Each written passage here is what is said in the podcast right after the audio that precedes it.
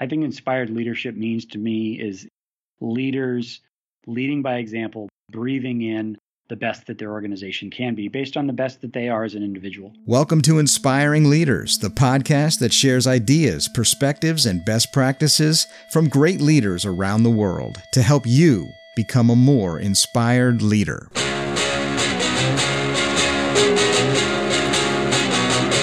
Greetings and welcome back to the Inspiring Leaders podcast. It's great to have you here with us today.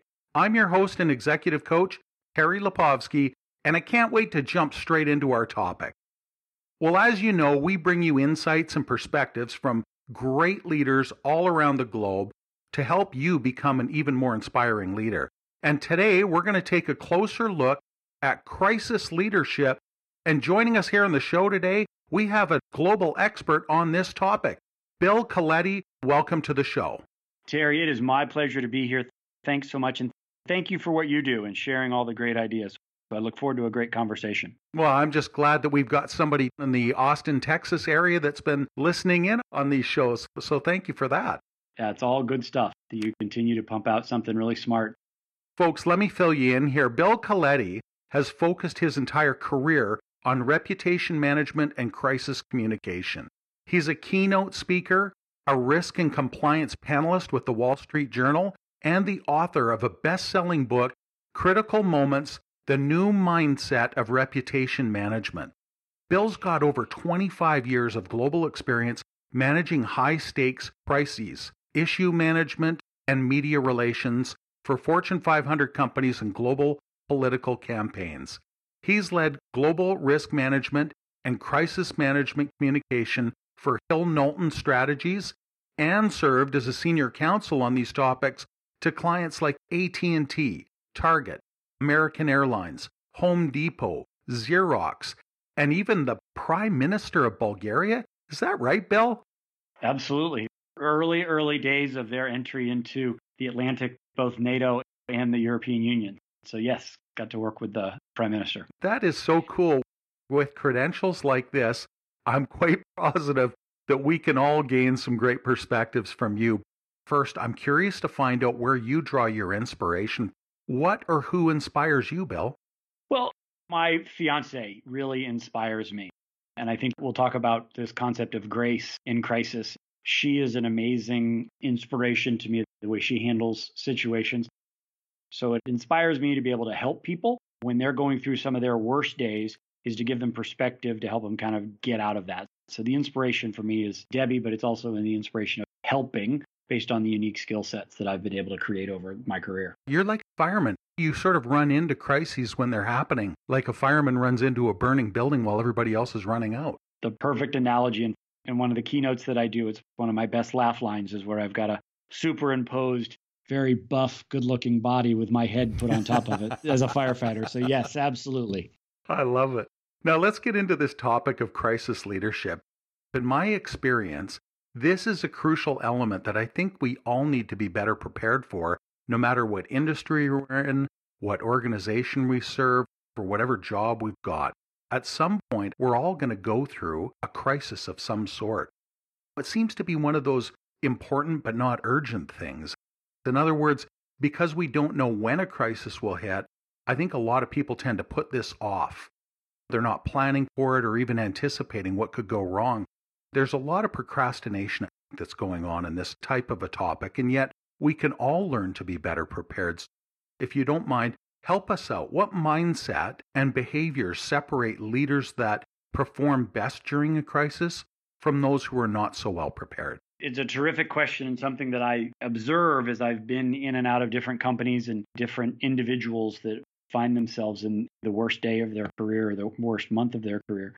And the phrase that I like is the crucible of crisis doesn't develop your leadership, it reveals it. In that moment, we see very, very clearly those that are prepared and those that have the mindset and the behaviors in order to respond in a crisis. Because it's very, very rare that you have a leader that gets on the job training. And so if we look at BP, a global story, is that they had the Deepwater Horizon rig that blew up in the Gulf of Mexico, pumping yeah. out hundreds of thousands of gallons of oil. The CEO there is Tony Hayward of BP. His leadership was revealed when he said, I'd much rather be sailing on the Thames River than dealing with all of this. That is a revelation of who he is. The thing that separates leaders is that they've either got it or they don't have it. Very few grow into it. The mindset, as you point out, is an awareness that this could happen. We can't just put our head in the sand. You Can't think, well, my organization is too small. You can't think that, well, we fly under the radar. So, mindset number one is an awareness and a consciousness that this could happen. Behavior is two part acting on that mindset, acting on that awareness, and doing some training and doing some planning and doing some preparation. Both big enterprise and small enterprise can do it. But the other behavior is just a general calmness. There is a critical component to crisis response, which is being on your toes, but being very calm in these situations, because that's when you hear feedback best and that's when you deliver instructions more clearly. The mindset is being aware that it could happen. The behavior is do something about that awareness and then remain calm through the situations.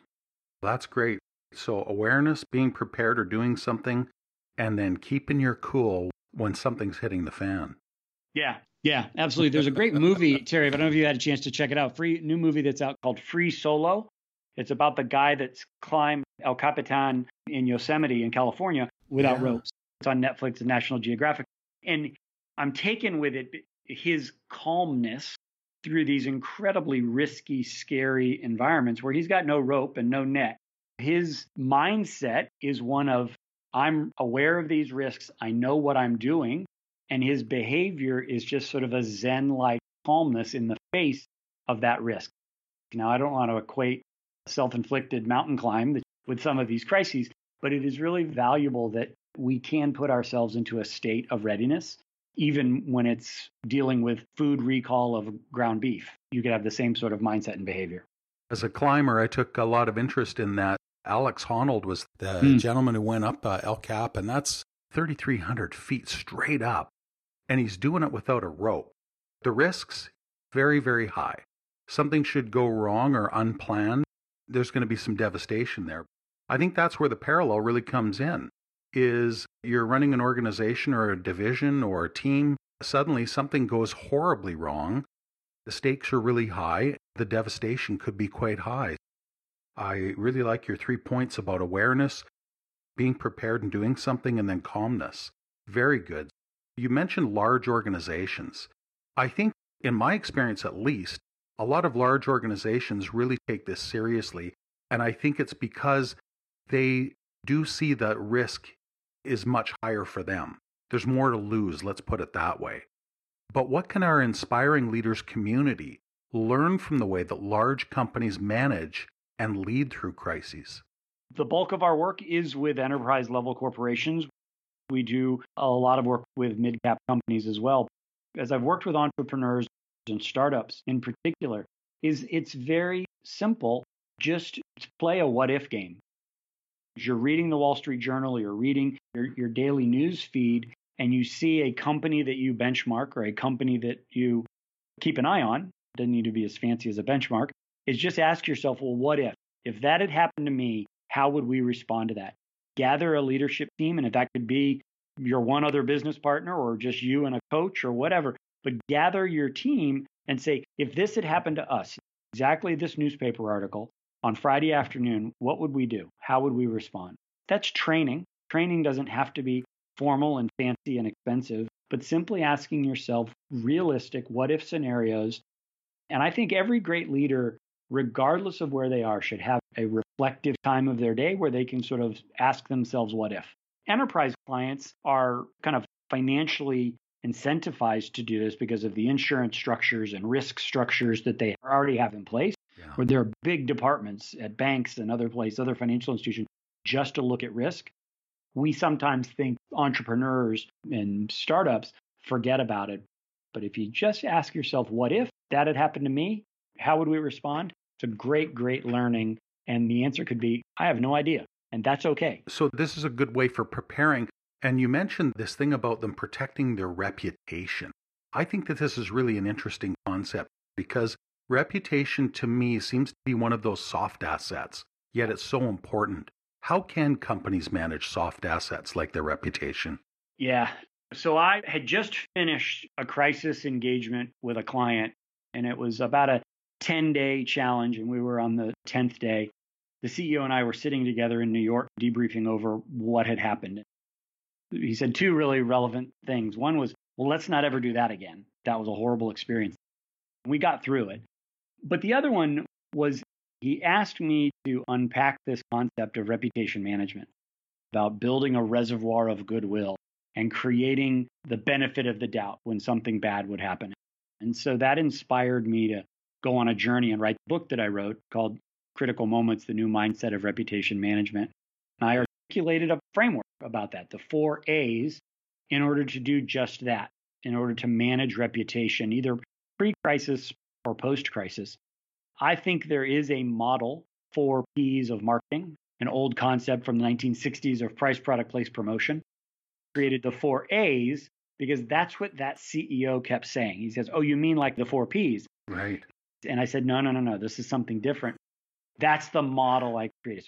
So I think it is manageable with an organizational structure, with both financial and intellectual resources, as well as some self awareness. It is possible to manage a reputation and not simply write a big check to your philanthropic organization that you favor. It's, it's much more than that. And yeah, and it can be managed. I'm going to leave the investigation of the four A's up to people's curiosity because I want them to pick up your book. I think there's a great deal of value there. And I really want people to go and take a look for this book and make sure that they know what the topic is. Critical Moments The New Mindset of Reputation Management. It's already a bestseller, folks. Really, this is one of those things, as we've mentioned before, you can't just procrastinate on this. This is something that I hope everybody who's listening will take it seriously, book a little bit of time, do some brainstorming, start thinking about what potentially could go wrong. What horror stories have you read in the paper, seen on the news? Think about that in terms of your own business. And make sure that you pick up this book and read about those four A's. Now, I'm going to put you on the spot a little bit, Bill. I was dying to ask you this. Are there any horror stories that you can share with us? Change the names to protect the innocent. Any organizations or clients that just went through the ringer on any of this stuff? Yeah, I mean, there's a number of them. I try to be really cautious in talking about clients. One example that there was a coal mine in West Virginia, and tragically, tragically, 29 people died in an underground mine disaster. And the CEO was difficult to work with, to say the least. And his posture was that it wasn't their actions, it was the actions of the government and the regulatory structures relative to ventilation is what really caused this problem. He very much had this mentality of wild, wild west. Let's sort of shoot them up on our way out of town and not accepting any responsibility for it. And it just became uh, a, a farcical that we really were limited on anything to do. And so I got fired in that engagement because we kept on suggesting different ways to approach it that were not quite so aggressive and combative that he was suggesting. And then four months later, I got hired back by the board of directors to do his exit from the company. And so it's there's this no good deed goes unpunished. And so we knew what the right thing was to do in this situation. The CEO didn't want to do it and wouldn't do it. And it came back to catch him in that situation. So there are lots and lots of examples of his leadership style and the way he led this company that caused significant damage. It also taught me a great deal. But as I reflect on it kind of as an insider, it's it was clearly a tragedy. In fact, these men died tragically is horrific. The thing for me is that their legacy could have been managed in a better, more positive way. And it was unfortunate. We've dealt with Me Too movement, um, both dealing with the accused, the accusers, and the companies that are kind of caught in the middle that are there. That's really sort of been an emerging issue. And then this notion of data breach. I mean, data breach is inevitable, and oh, we deal yeah. with a lot, of, a lot of companies that are dealing with data breach. And a pipe bomb in Long Island, New York. It ranges between big and small and everything in between. Just goes to show you when you're going to do your brainstorming, you got to be pretty thorough. You really have to think about things backwards, forwards, and inside out. My mind goes back many years back, 1982. The Johnson and Johnson had the Tylenol scare, Mm. It was a, a famous case that comes up often in discussions where in the Chicago area, it was found out that a lot of the Tylenol extra strength bottles had been contaminated with cyanide. The Johnson & Johnson executive all got together and there was a lot of arguing in the boardroom about what do we do? What do we do? This is really a devastating thing for the company. And there was a great deal of uncertainty of which way to go until one of the executives pulled open their credo statement and read the first line, where it said, Our first priority lies with our patients, doctors, and people who use our product. And with that, they knew exactly what they needed to do, and that was to pull 31 million bottles of Tylenol off of the shelves and do a complete product recall. The first major product recall in American history for retail. And that, I believe, was in your book too, isn't it, Bill? Yeah, absolutely. We talk about that credo, and then the context that we talk about it has been based on my experience is the key differentiator between companies that succeed and companies that fail is speed. How fast do they fill the vacuum of information in the marketplace?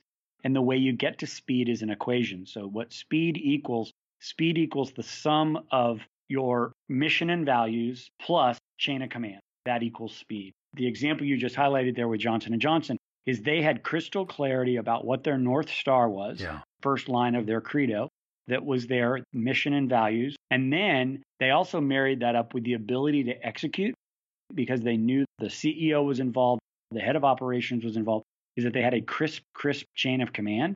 And that then let them be fast. Now, you referenced some years later as a hallmark of crisis success. Didn't have social media at the time, so the yeah. world was a little bit different. We might handle things a little bit different today. And the reason why they were successful was exactly what you pointed out is that they had a North Star and they weren't making up as they went along. They started at the beginning. This is amazing perspective. And I think there's so much that all of us can learn from you. That's why I really encourage everybody to take a look out there for the book and make sure that they've got it on their shelf. Make sure that it's read first before it goes on the shelf. But wonderful perspective, Bill. And I think that this is very valuable.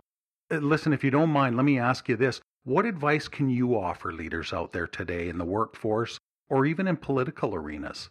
for me at this point where I am in my career and where we're going is that it's certainly prepare and plan. Do those what if exercises that we talk about, regardless if you're a big company, a small company.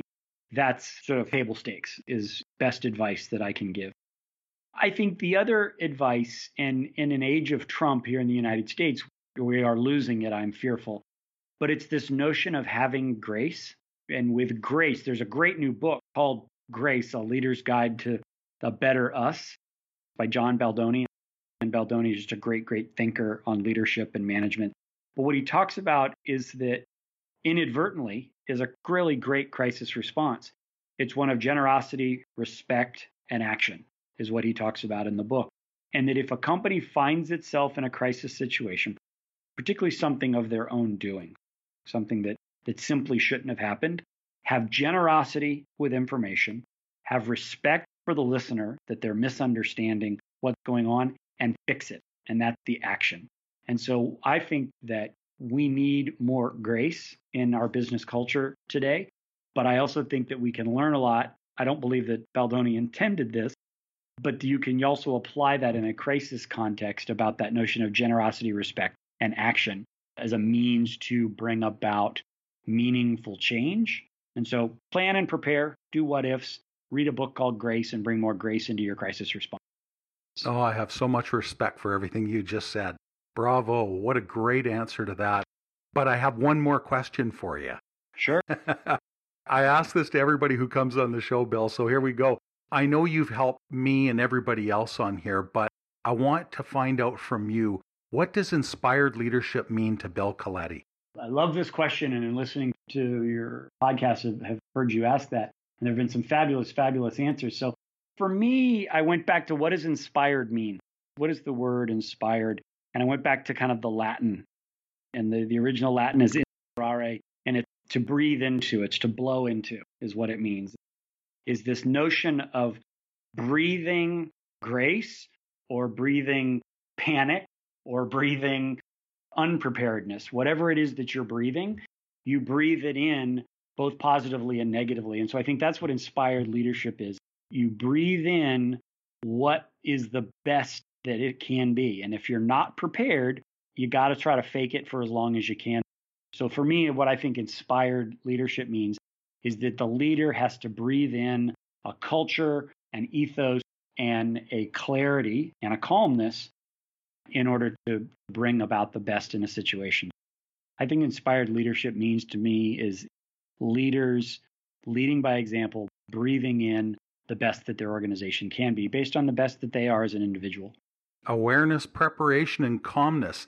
Absolutely brilliant, Bill. Thank you so much for taking time from your busy schedule to be with us here today. I know that you've helped me, and I know you've helped everybody who's listening, all those people in our community, with your insights and your expertise. So thank you sincerely.